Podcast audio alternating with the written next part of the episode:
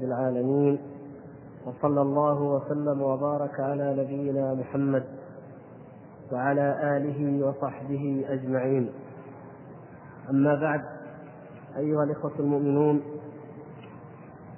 تعلمون أننا قد تحدثنا في الحلقة الماضية وضمن مبحث الرؤية وإثبات رؤية الله تبارك وتعالى عن أنه هل يرى أحد من الناس ربه تبارك وتعالى في هذه الحياة الدنيا، وفصلنا القول في رؤية النبي صلى الله عليه وسلم لربه، ورجحنا ما ترجح ورجحه العلماء.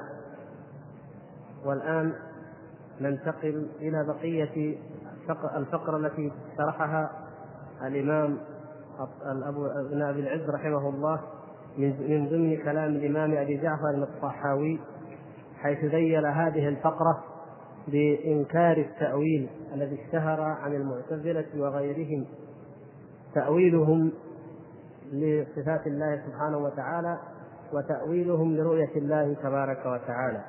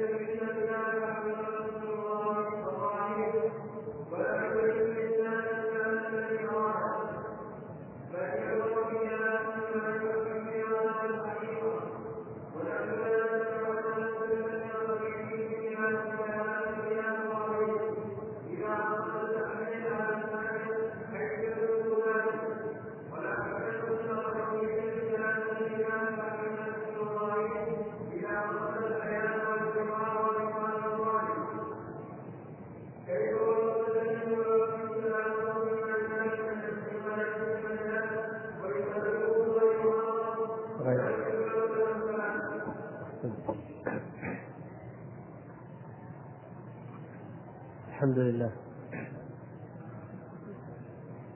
نعم الإخوان يقولون كسوف. نحن نستمر في الدرس، فإذا جاء الإمام وأقام الصلاة صلينا معه إن شاء الله.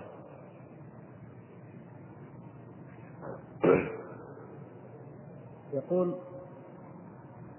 قوله بغير إحاطة ولا كيفية، هذه سبق شرحها، فقلنا إنه إذا جاء في الكتاب أو في السنة نفي فإنه لا يوصف الله سبحانه وتعالى بالنفي المجرد، بل لإثبات ضده الكمال المقابل له.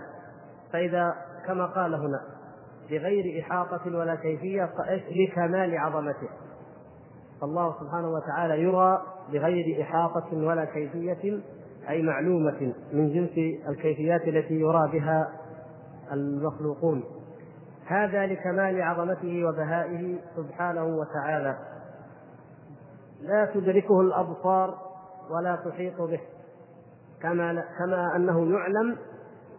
أنه سبحانه وتعالى يعلم ولا يحاط به علما، فهو كذلك يرى ولكن لا تدركه الأبصار. قال تعالى لا تدركه الأبصار وهو يدرك الأبصار، وقال تعالى ولا يحيطون به علما، فهذا مما سبق شرحه وإيضاحه. وأما قوله وتفسيره على ما أراد الله وعلمه، فها هنا موضع مهم، عندما قال الإمام أبو جعفر الطحاوي رحمه الله تعالى وتفسيره على ما أراد الله تعالى وعلمه، في أول الفقرة 38 التي ما زلنا نشرحها، قال والرؤية حق لأهل الجنة بغير إحاطة ولا كيفية، كما نطق به كتاب ربنا، وجوه يومئذ ناظرة إلى ربها ناظرة.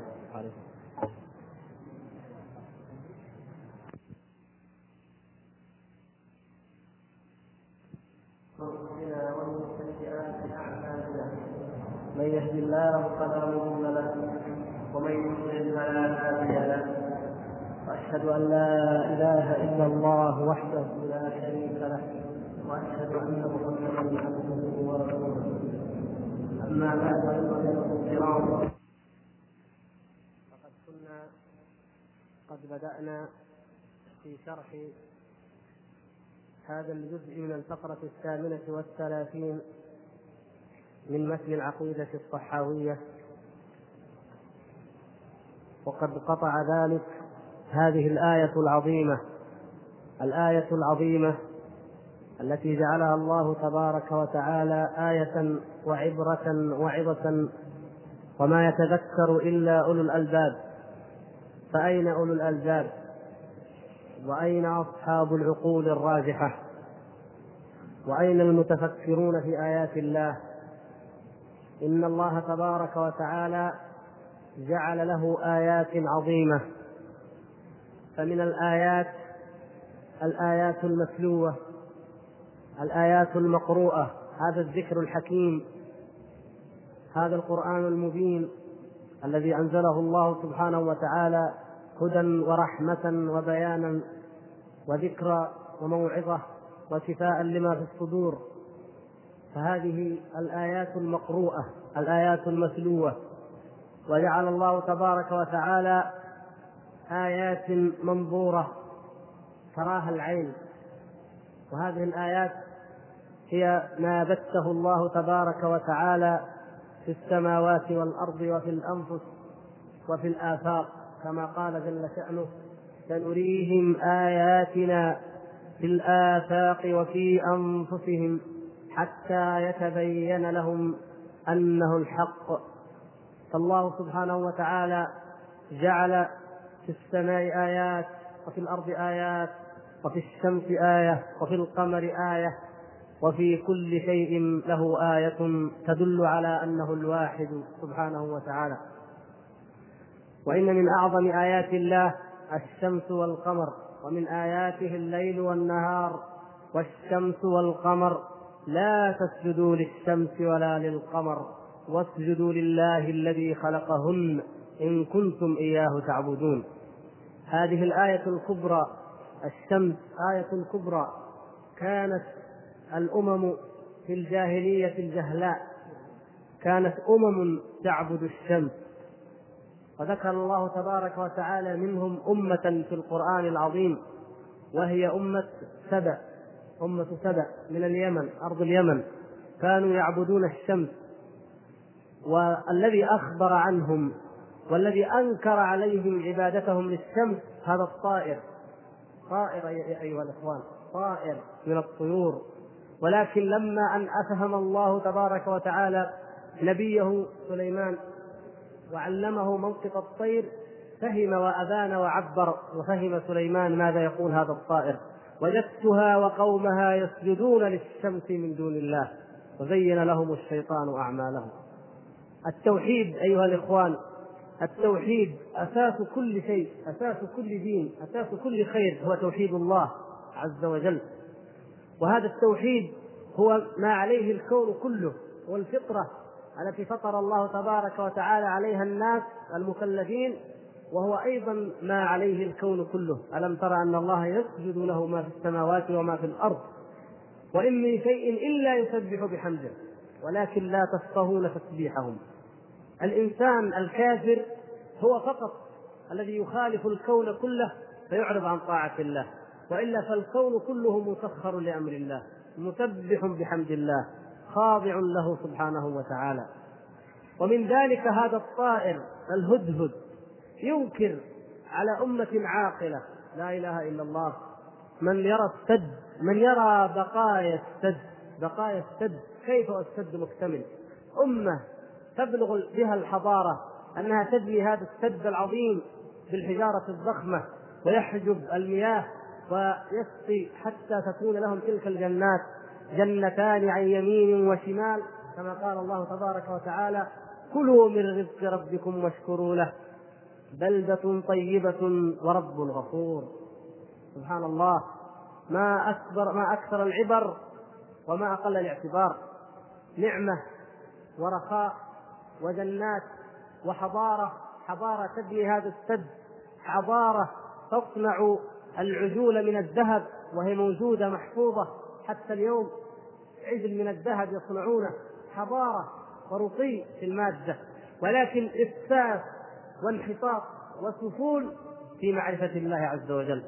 فما أغنى عنهم ذلك العلم، ماذا تغني الحضارة، وماذا يغني التقدم، وماذا تغني الصناعة، وماذا تغني العمران، الوسائل العمرانية جميعا، ماذا تغني إذا أشرك العبد بالله عز وجل، ماذا ينفع ذلك إذا عصى الله سبحانه وتعالى. ولهذا كان هذا الطائر أعرف بالله من هؤلاء المشركين، وعجب أن أمة من البشر لهم عقول ولهم ألباب يعبدون الشمس من دون الله. سبحان الله، عجب وهو طائر. فكيف لا يعجب الموحدون إذا رأوا من يتهاوون في النار نتيجة عبادتهم لغير الله تبارك وتعالى من البشر الأحياء منهم والأموات، ومن الأحجار والأشجار، مما هي أقل شأنا وأحقر وأهون من هذا الجرم العظيم الشمس. وقد أسلمت ملكة سبأ ولله الحمد، كما قص الله تبارك وتعالى علينا قصتها، وقد أذعنت للحق وآمنت وأسلمت مع سليمان عليه السلام لله رب العالمين. ولكن الجاهلية الأولى كان لديها من العقل ما يرجعها، أما الجاهلية المعاصرة فالله تعالى أعلم ماذا سيكون مصيرها. يرون الآيات ولكن كم من آية في السماوات والأرض يمرون عليها وهم عنها معرضون، وكم في السماوات والأرض من آيات ولكنهم لا يتفكرون ولا يتدبرون. لا آيات الله المقروءة، أفلا يتدبرون القرآن أم على قلوب أقفالها، ولا آيات الله الكونية المشاهدة الحسية فإنهم غافلون عنها، ولا الآيات التاريخية، الآيات الآثارية التي جعلها الله تبارك وتعالى عبرة قائمة. والمقصود بالآيات الآثارية أو التاريخية هي بقايا الأمم التي أهلكها الله عز وجل بالمعاصي. انظروا فتلك مساكنهم لم تسكن من بعدهم إلا قليلا وكنا نحن الوارثين وإنكم لتمرون عليهم مصبحين وبالليل أفلا تعقلون. انظروا إلى آثار قوم صالح، ثمود، ديار ثمود ما تزال الآثار شاخصة بينة لمن أراد أن يستعد ولمن أراد أن يتذكر. ها هي آثارهم وها هي ديارهم، فأين هم؟ أين القوم؟ أين الذين تبجحوا وطغوا واستكبروا في الأرض؟ كم كان في ثمود، كم كان في ثمود ممن يعصون الله يا إخوان، كم كان في ثمود ممن يعصون الله، كم كان في ثمود ممن يتآمرون على دين الله، كم كان في ثمود ممن يجاهرون بحرب الله ورسوله، كم. وكان في المدينة 9 رهط يفسدون في الأرض ولا يصلحون، 9 رهط، 9 نفر يجتمعون فيشربون الخمر ويفسدون في الأرض ولا يصلحون. وعقروا الناقة والذي عقرها واحد فدمر القوم أجمعون. ونحن اليوم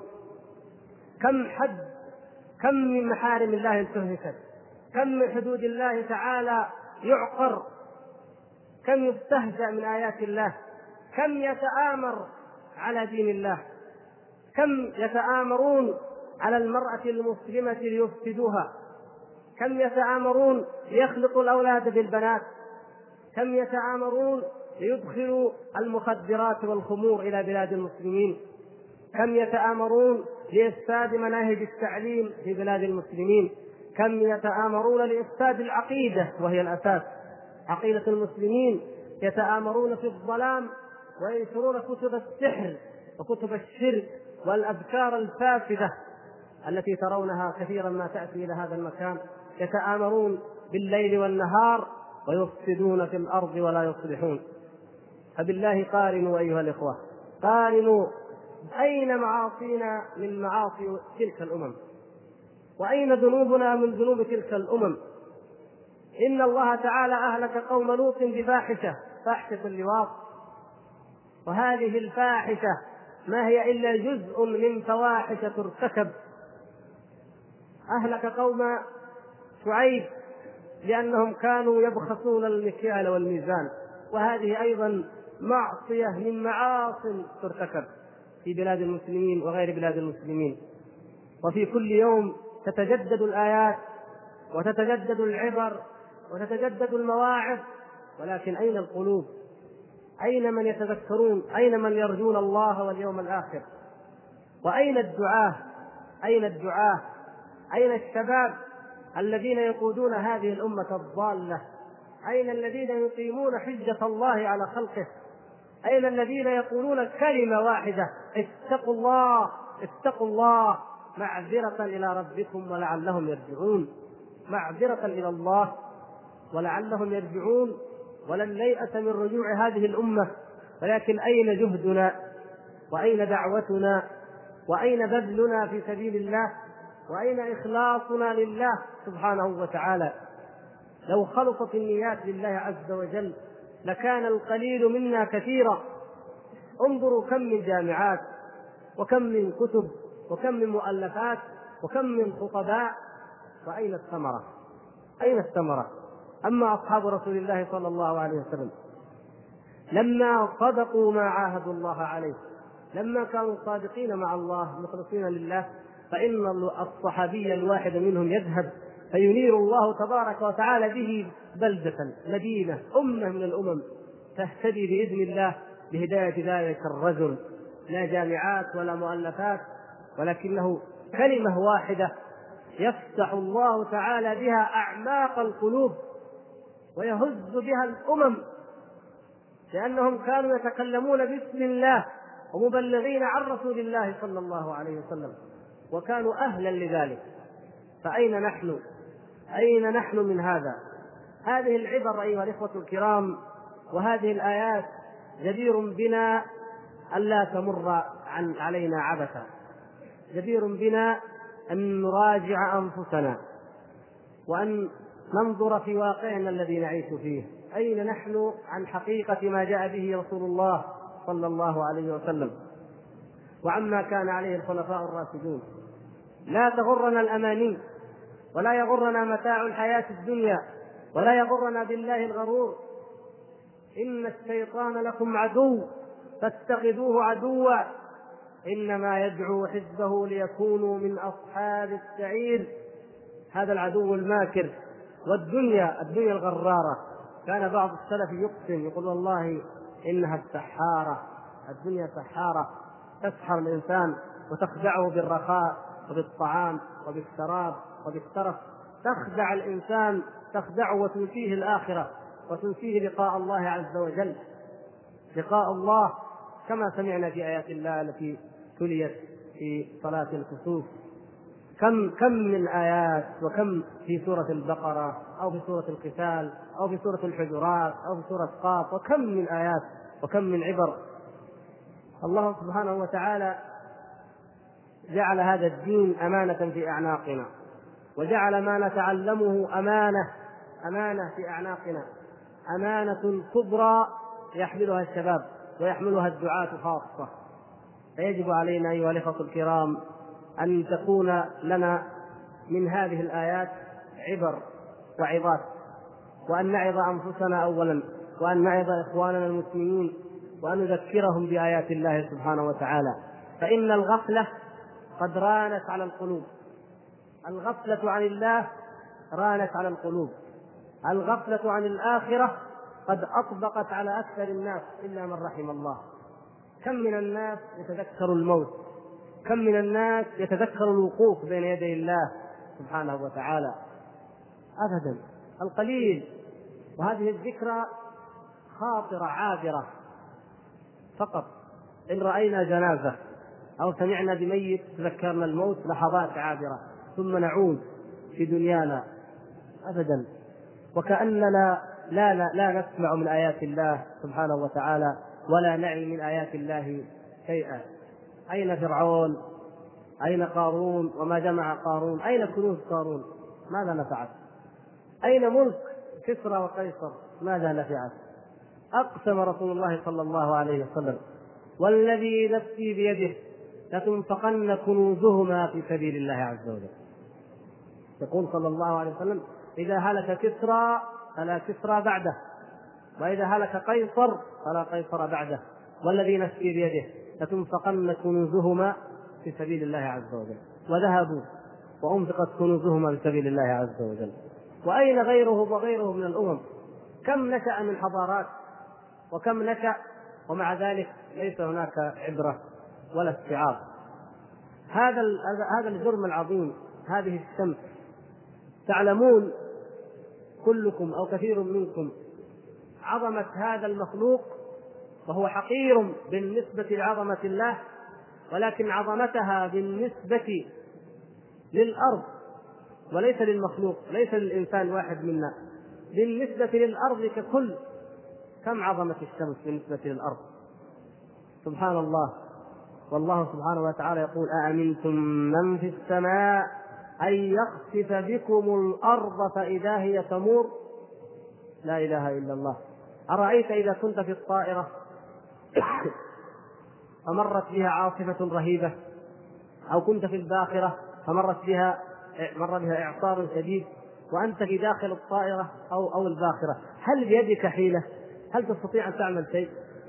فكذلك هذه الأرض فإذا هي تمور، لو مارت أو مادت ماذا بيدنا من حيلة؟ ماذا بيد البشر من حيلة لتثبيتها؟ هل نستطيع أن نفعل شيئا؟ ما الذي يثبتها؟ سبحانه وتعالى هو الذي يمسكها. ولئن زالتا إن أمسكهما من أحد من بعده، والله لا يمسكهما إلا الله، السماوات والأرض.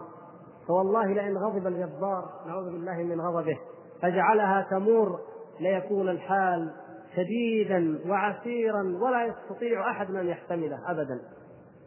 فيا أيها الإخوة، نحب أن نذكر أنفسنا ونذكر إخواننا دائما بأن مثل هذه الآيات ومثل هذه العبر لا ينبغي أن تمر علينا هكذا، بل نستعد ونتذكر وهذا من العلم أيها الإخوة الكرام، هذا من العلم.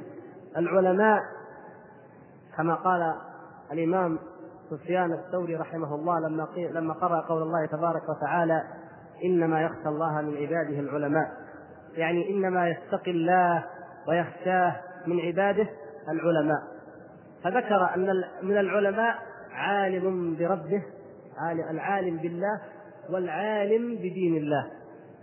انظروا يا إخوان، ليس فقط العلم بالدين، ليست هذه الكتب التي نقرأها فقط، لكن يجب أن يكون لدينا العلم بالله والعلم بدين الله.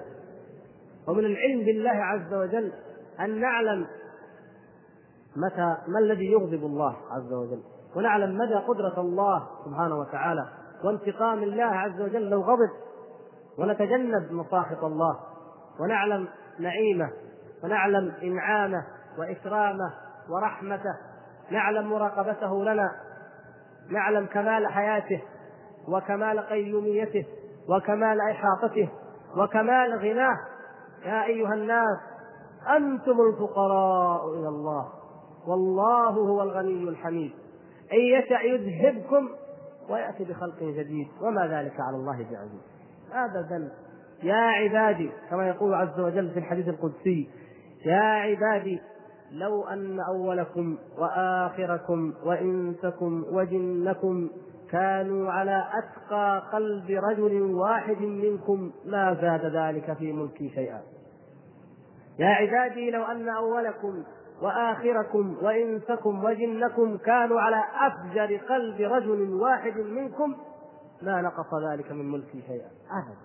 يا عبادي إنما هي أعمالكم أحصيها لكم ثم أوفيكم إياها، أعمالنا، فمن وجد خيرا فليحمد الله لأنه هو الذي وفقه وهداه، ومن وجد غير ذلك فلا يلومن إلا نفسه لأنه هو الذي نكص وارتد على عقبيه وحاد عن طريق الصواب ورفض سنة محمد صلى الله عليه وسلم.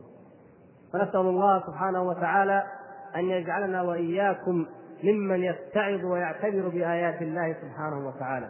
ما كان منها آيات مقروءة وهو كتابه الحكيم، وما كان منها آيات منظورة في السماوات والأرض وفي الآفاق، وما كان من آيات الأمم الباقية التي جعلها الله تبارك وتعالى عبرة وعظة وذكرى، كل ذلك يجب أن نعمل فيه عقولنا، ونسأله سبحانه وتعالى أن يرزقنا البصيرة في الأمر. فإن الله سبحانه وتعالى لما ذكر آثار الأمم السابقة وإهلاكه إياها وكم قصمنا من قرية وهي ظالمة فتلك وهي خاوية على عروشها وبئر معطلة وقصر مشيد، لما ذكر الآيات وذكر القصور الخربة وذكر الأبيار المعطلة الحضارات المنقرضة قال بعد ذلك فإنها لا تعمى الأبصار ولكن تعمى القلوب التي في الصدور. فنعوذ بالله من عمى البصيرة أن نمر على آيات الله ولا نتعظ ولا نبصر ولا نتذكر، ونسأله سبحانه وتعالى أن ينور بصائرنا وأن يرزقنا الهدى والصواب إنه سميع مجيب.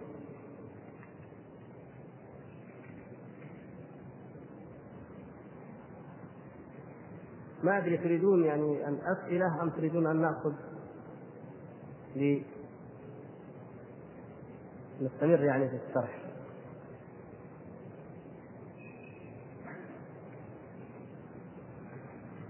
أسئلة كثيرة كأنكم تريدون أن نأخذ الأسئلة ونترك.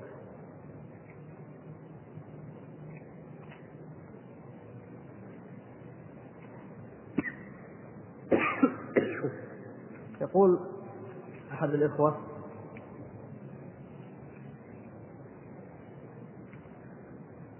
قال رسول الله صلى الله عليه وسلم إن الله خلق 100 رحمة أنزل منها 99 إلى آخره، فهل لأحد حجة بأن الرحمة التي هي صفة لله تكون مخلوقة؟ وكيف نجيب على هذا الحديث؟ ثانيا، هل هناك اجتهاد في أمور العقيدة؟ أما هذا الحديث على كل حال هو حديث صحيح، وخلق الله 100 رحمة هذا غير الرحمة التي هي صفته سبحانه وتعالى. من آثار رحمة الله، من آثار الرحمة التي هي صفة الله، أن يخلق 100 رحمة، أنه خلق 100 رحمة سبحانه وتعالى، وجعل رحمة واحدة بها يتراحم الناس في الدنيا، الراحمون يرحمهم الرحمن، والباقي 99 ادخرها لعباده سبحانه وتعالى. فهذه الرحمة المخلوقة ليست هي صفة الله، ليست هي صفة الله، صفات الله عز وجل ليست مخلوقة، لكن هذه من آثار الرحمة التي وسعت كل شيء. رحمة الله كما قال: رحمتي وسعت كل شيء. ومن ذلك أنه من رحمته التي وسعت كل شيء أنه خلق 99 رحمة. وهذه الرحمة المخلوقة كما يقع، كما جاء في الحديث، حتى أن الأمة يعني لترفع حافرها، أمهات الناقة أو الفرس أو ذات الحافر ترفع حافرها. لو كان الإنسان في الظلام، لو كانت في الظلام والمواشي كلها موجودة من البقر أو من الإبل في الظلام في مكان مظلم، وعندها الأولاد الصغار، العجول الصغيرة مثلا موجودة، فإنها لو وضعت الحافر، بعض البقر ضخمة الجثة، لو وضعت حافرها، هذا الخوف لو وضعته على الصغير لا شقت بطنه ولا مات هذا الوليد الصغير العجل. رحمة الله عز وجل أنها تبقى وترفع حافرها هكذا في الظلام، لا تضعه عليه. هذا جزء، هذا من أثر الجزء الذي يتراحم به عباد الله عز وجل في هذه الحياة الدنيا، فهذا من أثره. فهذه رحمة مخلوقة خلقها الله عز وجل في المخلوقين كما ترون وكما تلاحظون. فالأم ترحم ابنها وليدها، هذه رحمة مخلوقة خلقها الله سبحانه وتعالى فيها. وهكذا بقية الرحمات. هل هناك اجتهاد في أمور العقيدة؟ العقيدة، أمور العقيدة تشمل أصولا وفروعا. فأما الأصول فليست محل اجتهاد، وإنما هي محل إجماع ومحل تلقي ومحل اتباع واعتقاد. ولكن هناك فرعيات هي محل الاجتهاد والنظر. والذي مر معنا في الحلقة الماضية كما تعلمون هو أحد الشواهد على ذلك، وهو موضوع رؤية النبي صلى الله عليه وسلم لربه. هذا من أمور العقيدة، هم من أمور الفقه، من أمور العقيدة، لكن اجتهد العلماء والصحابة فيه، منهم من قال رأى ومنهم من قال لم يرى. فإذا هناك أمور تقبل الاجتهاد وهي التي من فروع العقيدة، والله أعلم. ما حكم من لبس الصليب تفتون ماجورين؟ الصليب أيها الإخوة هو شعار النصارى، ولهذا يقول النبي صلى الله عليه وسلم كما في الحديث الصحيح: ينزل فيكم ابن مريم في آخر الزمان حكما. عيسى ابن مريم عليه السلام ينزل حكما يحكم بشريعة محمد صلى الله عليه وسلم، فيرفع الجزية ويقتل الخنزير ويكسر الصليب، لأن الذين يعبدون عيسى عليه السلام، النصارى الموجودون اليوم وهم يقاربون 1,000 مليون أو أكثر، هم النصارى يعني في طوائفهم، إذا قلنا الكاثوليك والبروتستانت والأرثوذكس وغيرهم، هم أكثر من المسلمين عددا، نسأل الله العافية. هؤلاء كلهم يعبدون عيسى عليه السلام، يعبدون هذا البشر، بشر جاء ودعاهم إلى الله فتوفاه الله إليه، ويقول ربنا وإلهنا يسوع، وتسمعون إذاعاتهم وتقرؤون ما يسمعون من كتب، وما أكثر ما يفعلون. ولهذا يوم القيامة يقول الله تبارك وتعالى مخبرا عن عيسى عليه السلام: وإذ قال الله يا عيسى ابن مريم أأنت قلت للناس اتخذوني وأمي إلهين من دون الله؟ يسأله الله وهم يسمعون. قال: سبحانك سبحانك، الأنبياء يأتون يدعون إلى التوحيد، لا يكون لي أن أقول ما ليس لي بحق، إن كنت قلته فقد علمته، تعلم ما في نفسي ولا أعلم ما في نفسك، إنك أنت علام الغيوب، ما قلت لهم إلا ما أمرتني به، أن اعبدوا الله ربي وربكم. وكنت عليهم شهيدا ما دمت فيهم، فلما توفيتني كنت أنت الرقيب عليهم.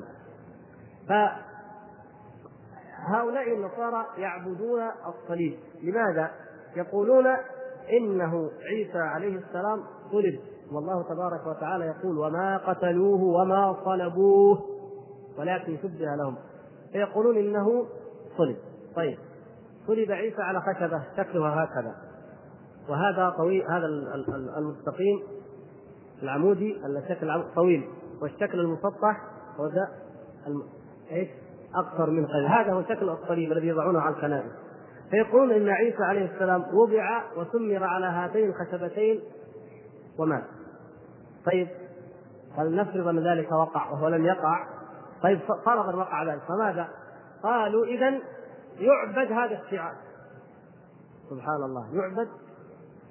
المفروض أن شيئا يعذب عليه الرب أو الإله كما تزعمون، تعالى الله عن ذلك، أنه يكون محل البكاء ومحل الحزن ومحل الألم، لا يرفع ويعظم ويقدر ويقدس ويعلق.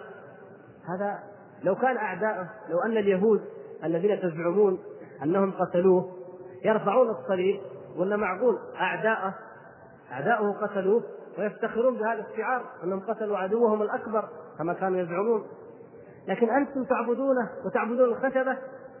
النصارى يضعونها على الميت، على الجنازة، يضعونها على المريض، يرسم جارة الصليب عشان يشفى. إذا دخل أي مكان يرسم صليب، يظن أن هذا يتبارك بركة دخول المحل، كما نحن المسلمين نقول بسم الله الرحمن الرحيم إذا دخلنا مكان أو أردنا عمل، هو يرسم إشارة صليب، نسأل الله العافية. حتى يقول ابن القيم رحمه الله في بعض كتبه، وذكر شيئا من ذلك في غابة اللهفان، يقول هذا من سخط عقول النصارى، من سخط عقولهم، لأن أجهل فرقة في المسلمين وأسخط طائفة في المسلمين عقلا وهم الرافضة، هؤلاء يبكون إذا تذكروا مقتل معبودهم أو من يدعون، يبكون ويضربون أنفسهم وينوحون. وهؤلاء النصارى إذا تذكروا مقتل الذي يقول أنه ربهم وإلههم يفرحون ويرفعون الشعار، يعني سبحان الله، هذا من سخافة عقولهم. ولا نستغرب، نسأل الله الثبات يا إخوان. من أخذه الشيطان فلا يبالي به في أي واد أهلكه، يلغي عقله تماما، يلغي فكره. فاجتهد أن أصبح الصليب شعارا للنصرانية، فإذا قيل دين الصليب فإن المقصود به هو النصرانية. ولهذا كثير ممن رد على النصارى، ومنهم الشيخ بن معمر رحمة الله عليه، رد عليه على عباد الصليب، سمى كتابه منحة الودود القريب في الرد على، أو المجيب القريب في الرد على عباد الصليب، لأنه هذا هم يعبدون الصليب ويقدسونه ويعظمونه. فالذي يحمل الصليب طبعا إن كان كافرا فليس بعد الكفر ذنب، ولكن لا يجوز للنصراني أن يحمل الصليب في بلاد المسلمين، لا يجوز لهم ذلك. والحمد لله أن الأوامر تمنع ذلك هنا في هذه البلاد، الحمد لله. فلا يجوز لأي أحد منه في أي شركة ولا في أي عمل أن يحمل الصليب أبدا على صدره، هذا لا يجوز له، لا دينا ولا من الناحية النظامية. وهذا من الشروط العمرية التي وضعها أمير المؤمنين عمر رضي الله تعالى عنه، والتي أخذها من كتاب الله، حتى يعطوا الجزية عن يد وهم صاغرون. فلا يحدثوا كنيسة، لا يبنوا كنيسة ولا بيعة، ولا يزاحموا المسلمين في أي أمر من الأمور. هذا هؤلاء إذا كانوا في البلاد التي فتحها المسلمون، يعني المسلمون فتحوا بلاد نصرانية، فنقول لهم نقركم على دينكم وتدفعون الجزية، قالوا نعم، فيخضعون لحكم الإسلام في الجملة. كيف حكم الإسلام في الجملة؟ معلش لو استطردنا يا أخوان، لكن هذه قضايا قد يعني تكون مهمة ونحتاجها. إذا خضعت البلدة لحكم الإسلام معنى ذلك أنه لا يباح فيها خمر، لا يباح فيها زنا، لا يباح فيها سرقة، لا يجاهر فيها بالشرك، يعني تخضع في الظاهر لحكم الإسلام، والمسلم فيها يمشي وهو عزيز مطمئن ولو كان واحد، وهي كلها فيها 100 مليون نصراني، تخضع لحكم الإسلام ولأحكامه الظاهرة. فإذا زنى رجل وامرأة فإننا نرجمهما، في دليل على ذلك؟ نعم، اليهوديان اللذان الزمنيان في عهد النبي صلى الله عليه وسلم، فقالوا نحملهما هكذا على الخلف، نجبيهما يعني نجعل وجه يحملوهما على الدابة، يجعلوا وجه الواحد ويحمموهما ويطوفون بهما اليهود. فالنبي صلى الله عليه وسلم لما القصة المعروفة لما جاب التوراة وطلبوها وإذا آية الرجم فيها ورجمهما النبي صلى الله عليه وسلم، وهم كانوا تحت حكم النبي صلى الله عليه وسلم مع أنهم على دينهم، نعم، لكن لا يزنيان أبدا. يشرب الخمر علانية نجلده، يفترق بالقاعدة، كل أحكام الإسلام الظاهرة تطبق عليه، لكن دينه فين؟ يذهب إلى الكنيسة، لا يحدث كنيسة أبدا، لكن تبقى كنيسة الموجودة يذهب إليها سرا، ولا يتطاولون في البنيان على المسلمين. في مسلم عنده دور واحد، جنبه نصراني عنده دور، طيب النصراني جاي يبغى يبني دور ثاني، أول شيء نسأل المسلم هل تستطيع أن تبني دور ثاني؟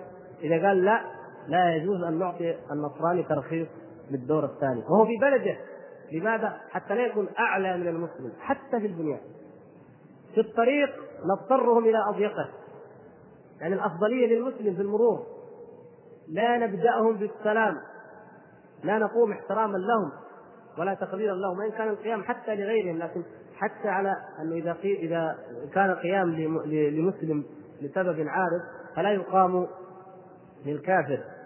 وهكذا أحكام عظيمة، من أعظمها أن لا يعلنوا بشعاراتهم، ومن ذلك أن يلبس الإنسان الصليب أو يرفعه أو يعظمه، إلا إذا كان الصليب علامة له، يعني فيما لو أقر الإنسان منهم ليعرف.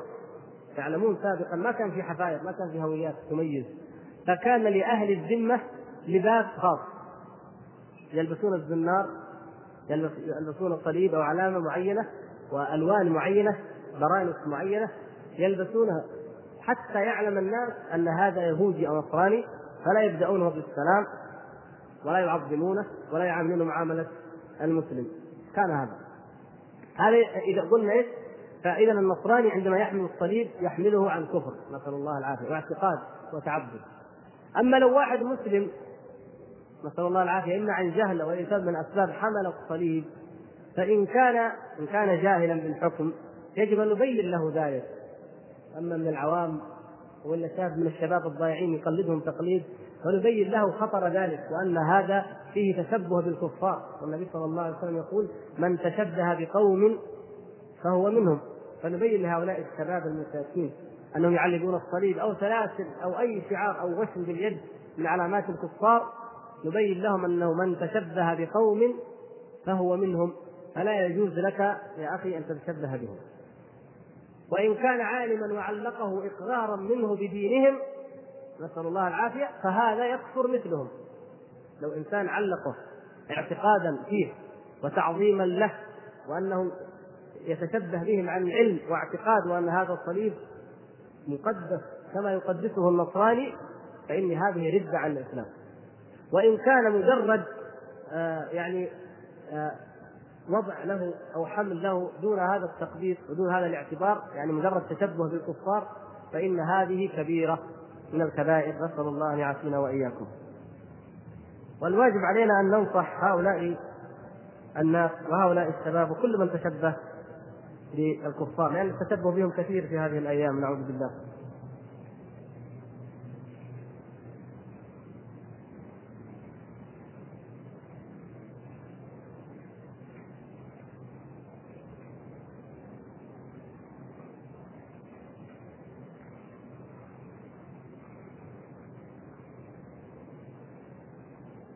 أخي يقول: هل يوجد دليل على أن الناس ينادون يوم القيامة بأسماء أمهاتهم؟ يعني يقال يا فلان ابن فلانة مثلا. أنا ما أذكر دليل، أذكر أنه يقال يا فلان ابن فلان. إن كان أحد منكم لديه علم في هذا الله أعلم، أنا ما أذكر، لأنه ينادى باسمي الذي كان يعرف به في الدنيا، وما أدري ما علة تخصيص الأمهات. وعلى كل حال لا يضرنا الحمد لله هذا في شيء، يعني الجهل به أو معرفته ليست يعني ذات أهمية. السؤال الثاني: ما صحة هذا القول وهو أن صيغة تفعل أو وفر أو أعفو إن كان في القرآن فهو للوجوب، وإن كان في السنة فهو للند والاستحباب. هذا أصول فقه جديدة كثير من الناس ابتلاهم الله عز وجل بالبهتان الأكبر، نسأل الله العافية، بالذنب العظيم وهو الافتراء على الله عز وجل والقول على الله بغير علم.